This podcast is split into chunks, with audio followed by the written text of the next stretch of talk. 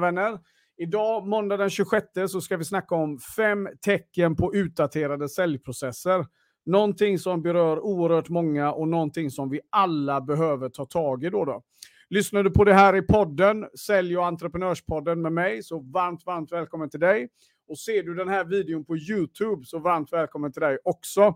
Glöm inte att prenumerera, det kommer mycket content eh, som inte dyker upp på livesändningarna här på LinkedIn. Då, då Och till er som prenumererar så vill jag bara säga stort tack för att ni är med och stöttar. Det ger mig mer energi. Och har ni tips och råd eller önskemål kring content så hör av er till mig.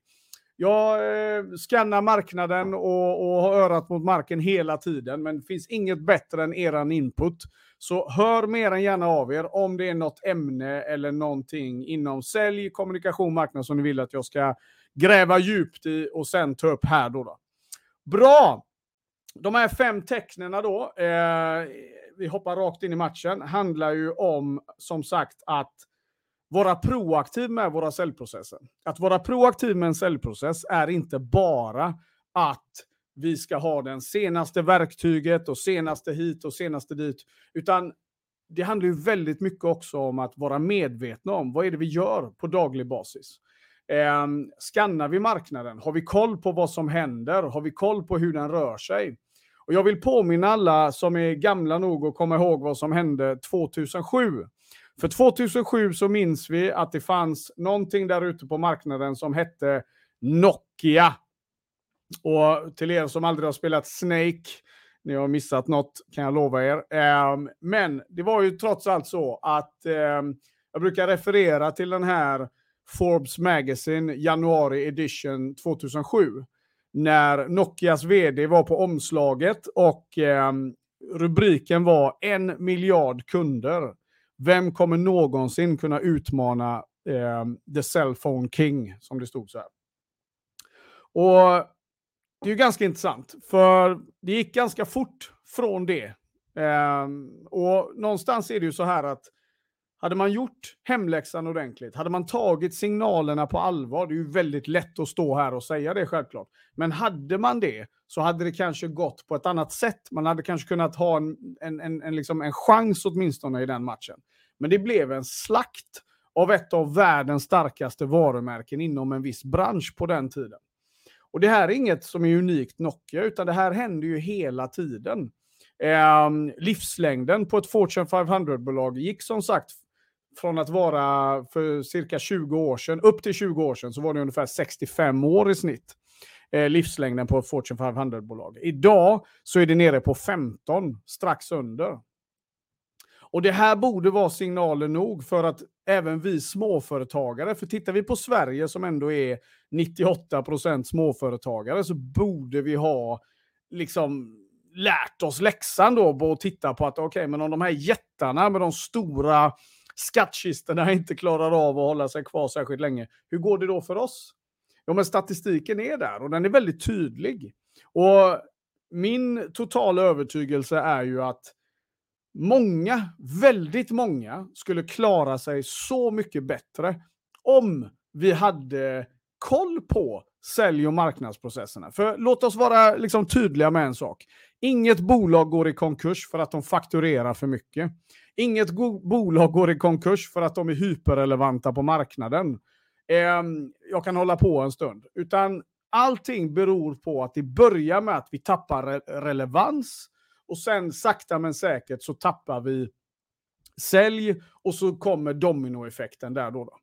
Och det här, är, det här är saker och ting som berör alla. Det spelar ingen roll egentligen var vi befinner oss på bolaget.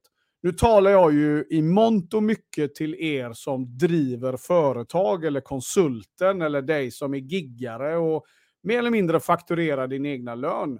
Men, men, men mitt grundbudskap går egentligen till oavsett vilken position du har på ett företag. Då, då. För försäljningen gäller oavsett om det är du i receptionen eller om du sitter i, på ekonomiavdelningen, eller om du sitter i backoffice, om du sitter på support. Alla är involverade på endera sättet i säljprocessen. För är du inte direkt i kontakt med kunden så är du indirekt i kontakt med kunden. Om jag ringer in och har en fråga och fakturer och du inte kan snappa upp säljsignalerna, så snabbt tappar du en kund idag. Om jag ringer in till supporten, jag har ett par frågor och det inte blir att man upp, snappar upp köpsignalerna, så kommer jag hitta en ny leverantör. Eh, för värdet är oftast baserat på pris eller någonting liksom liknande. Då, då. Så det här är någonting som vi verkligen behöver ta på allvar. Och eh, du ska få med dig som vanligt fem stycken inspel kring de här tecknena då. Och så ska du få tre tips på hur vi kan tackla de här grejerna. Så jag hoppas du som vanligt har någonting att skriva på. Och att du eh, eh, får med dig de här punkterna som sagt. Vi bara dubbelkollar nu så ni är med och inte har somnat. Eh, får vi se lite reaktioner? Får vi se lite tankar här? Gött! Bra mina vänner. Då så. Eh, nummer ett då, då, tecken på att du har utdaterade säljprocesser och det går åt fel håll. Det är att eh, säljet har stagnerat självklart, minskat. Och det här går ju an en månad eller två. Det, det går ju upp och ner. Det, det är inget, det är liksom, det är inget konstigt med det. Men om du ser att det under två kvartal till exempel bara går neråt och du inte tar och stannar upp och tittar. men det, det är dags att börja göra det i så fall.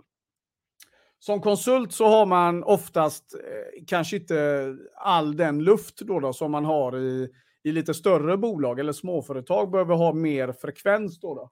Så ett första tecken då som är, det är ju att säljet har stagnerat, det har minskat och det håller i sig. Dags att stanna upp och titta, vad är det det handlar om? Nummer två på den, det är annorlunda kundbeteenden. Och det här kan vara små signaler som dyker upp. Till exempel då, då er marknadsföring biter inte lika hårt.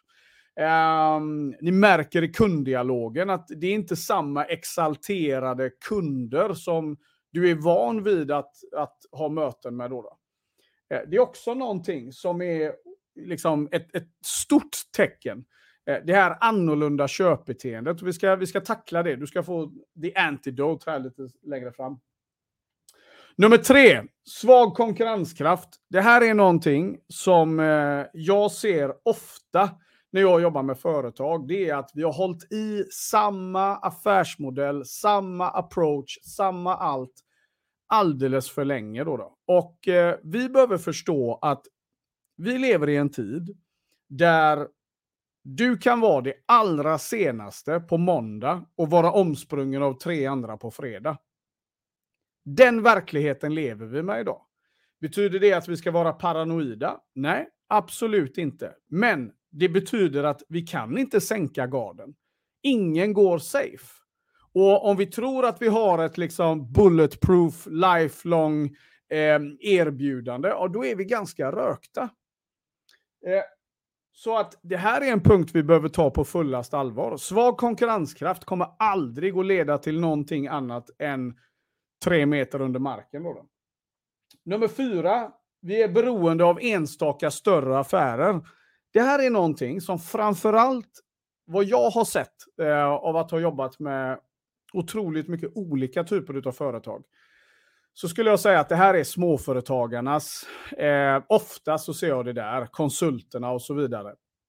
Eh, man är beroende av de här enstaka större affärerna. Och Det har att göra oftast med att man har kanske inte frekvensen i faktureringen. Jag kan känna igen mig i det också, så det, det här är inte liksom bara ni. Alla som har startat företag vet vad jag pratar om nu. Och Det här är någonting som eh, är en konsekvens av en svag säljprocess. Och jag är lik, alltså tro mig, jag är mest kritisk mot mig själv hela tiden. Och det här är en punkt som många gånger gör sig tydlig när man, det, man är kanske inne i, en, i ett momentum och så vidare. Du blir kreativ, du hittar på grejer, du svänger, du levererar, du gör alla de här grejerna. Och plötsligt så liksom tryter kassan och så börjar vi leta efter den, den, de stora eh, fiskarna igen. Då, då. Eh, att vara beroende av enstaka stora affärer kan vara ett tecken på en utdaterad säljprocess och vi behöver titta på hur du kan sprida riskerna. Kommer tillbaka till det också. Eh, den femte punkten då, då, det är oftast, och det här är lite beroende på om du jobbar kanske med e-commerce eller du jobbar med lite olika, eh, vad ska man säga, datadriven försäljning som står och faller mycket på data, eh, evidens och beteendeevidens. Då, då. Det är att vi saknar just den här biten. Vi, nummer fem är alltså sakna eh, data och studier i våra säljprocesser.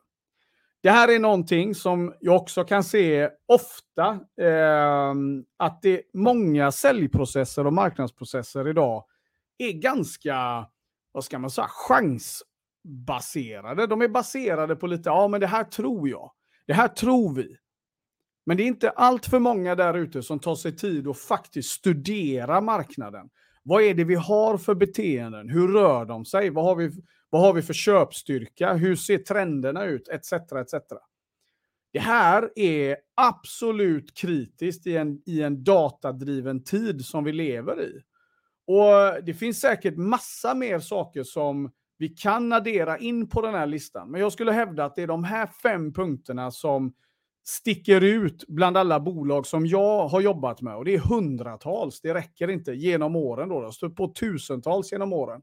Och det här spelar ingen roll, återigen, om vi pratar större företag eller om vi pratar den enskilda konsulten där ute. Det här är punkter som står i direkt relation till att man kan börja se slutet av den vägen om man inte gör någonting åt det. Då, då. Bara för att repetera, så nummer ett, eh, säljet har stagnerat, det har minskat.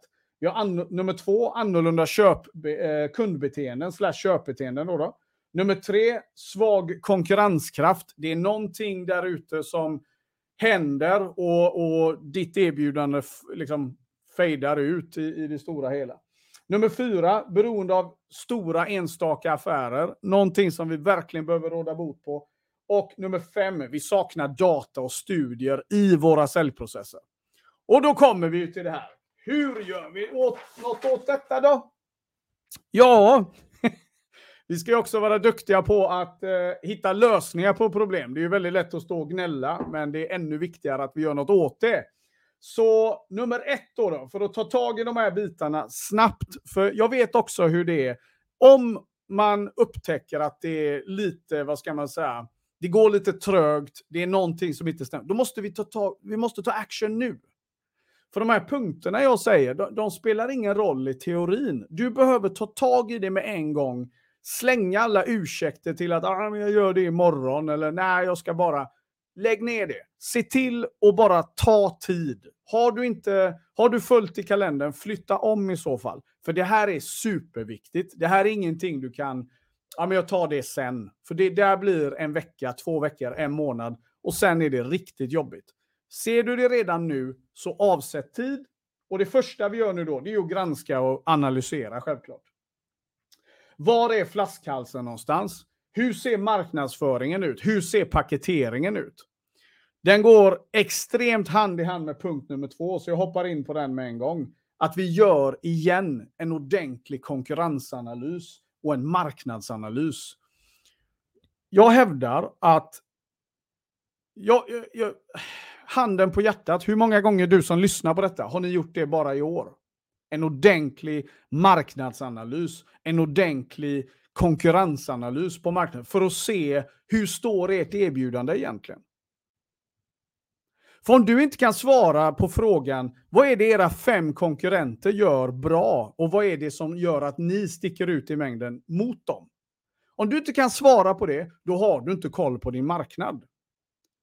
Och vad du gör då, det är att du spelar ett otroligt högt spel när det kommer till sälj och marknadsdelen. Vi måste ha stenkoll på vad de andra gör idag. Varför köper kunderna av dem? För det är ditt enda sätt att se hur ditt egna erbjudande eh, liksom står sig i den matchen. Då, då. I idrott så gör vi det hela tiden. Vi analyserar motståndarlaget, vi tittar på hur de rör sig, hur de tränar, allting. Men det kommer till business så är vi lite för slarviga. Och som eh, kampsportare då, då så brukar jag säga det, det är för att i business så får du inte en blåtira när du gör fel. Men det kanske vi hade behövt emellanåt, eh, skämt åsido, för att vi ska liksom ta tag i de här bitarna. För om vi liksom tittar på då, okej, okay, konkurrensanalys, jag gör en marknadsanalys, så börjar jag också ställa mig frågan, var är flaskhalsen i min säljprocess? Och har du svårt för att hitta det, har du svårt för att se det, ja men ta hjälp. Släpp sargen och ta hjälp. Det finns inget som, alltså ingen kommer tacka dig för att du är stolt och, och, och envis i fel ände av repet. Utan tvärtom, ta hjälp i så fall. Var är flaskhalsen? Hur ska du omstrukturera marknadsföringen så att den biter? Och hur kommer du matcha det med paketeringen då? då? Det här är ett gediget arbete. Det är ingenting vi liksom gör på en halvtimme med en kaffe i handen. Det här får ta den tid det tar. Men när du har gjort det, priset är att du, eh, du bygger självförtroende, du kommer få så mycket boost av att göra en sån här grej. Så det är omöjligt att det inte vänder. Nummer tre då. då eh, kopplat till allt detta. När vi har gjort grundplåten, vi har sett över den, vi har gått igenom den, vi har gjort alla de sakerna. Ja, men då tittar vi på säljprocessen nummer tre. Vilka kanaler? Vilka kunder? Det kanske är så att din prim, liksom initiala målgrupp har förändrats så pass mycket så du måste titta på ett nytt, ny kundkategori titta på, och då behöver vi titta på, okej, okay, så hur behöver jag kommunicera till dem? Vad har de för pain? Vad har de för behov? Och hur kommer mina tjänster att katapulta deras tjänster mot deras mål ännu snabbare? Och så vidare. Därför det är hela tiden frågorna vi ska ställa oss. Ingen bryr sig om egenskaperna av det du levererar. De vill veta, vad får jag? That's it! Sen kan vi bena ut hur och vad och ditten och datten. Men vet de inte vad de får så är du inte relevant. Så det här är någonting, de här tre punkterna, att gå på marknaden igen och regroup. Alla kan göra det. Alla kan stuka foten, alla kan liksom ramla lite. Men det viktigaste är att vi håller utkik lite då och då. Okej, okay. och ett tips på det är att du lägger in en tid i kalendern. Lägg in en tid i kalendern en gång i kvartalet. Eh, en timme, där du bara liksom ser över marknaden, konkurrens, konkurrenterna, vad händer där ute? Ha en dialog med dina kollegor. Vad säger de? Vad har de sett? För om vi inte har koll på de här grejerna i en tid där det går så jäkla fort från att vara liksom det hetaste till helt bortglömd. Ja, men då är vi helt rökta mina vänner.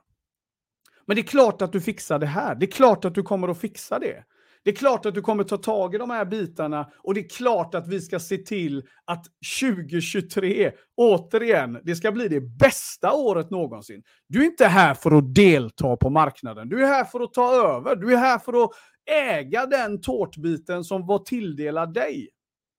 Men det hjälper ju inte om jag vet det. Du behöver veta det också. Så nu tycker jag du gör så här. Ta och ta tag i de här bitarna. Gör det så snart. Den här veckan. Spika en tid.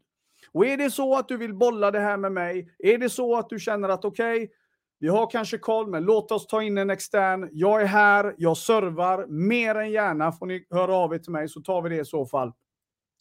Och se nu till att gå ut där och ha en magisk vecka, mina vänner. För jag tänker så här, nu har vi laddat, nu har vi sett till att eh, liksom fylla på med sillbatterierna efter midsommar. Så nu är det dags, nu är det dags att gå ut och ha kul och gör bara din grej min vän. Så stort, stort tack för idag. Se till att gå ut där och ha det fantastiskt. Jag tror på dig min vän. Se till att göra det lite du också, så hörs vi snart igen. Ha det bäst nu. Ciao, ciao.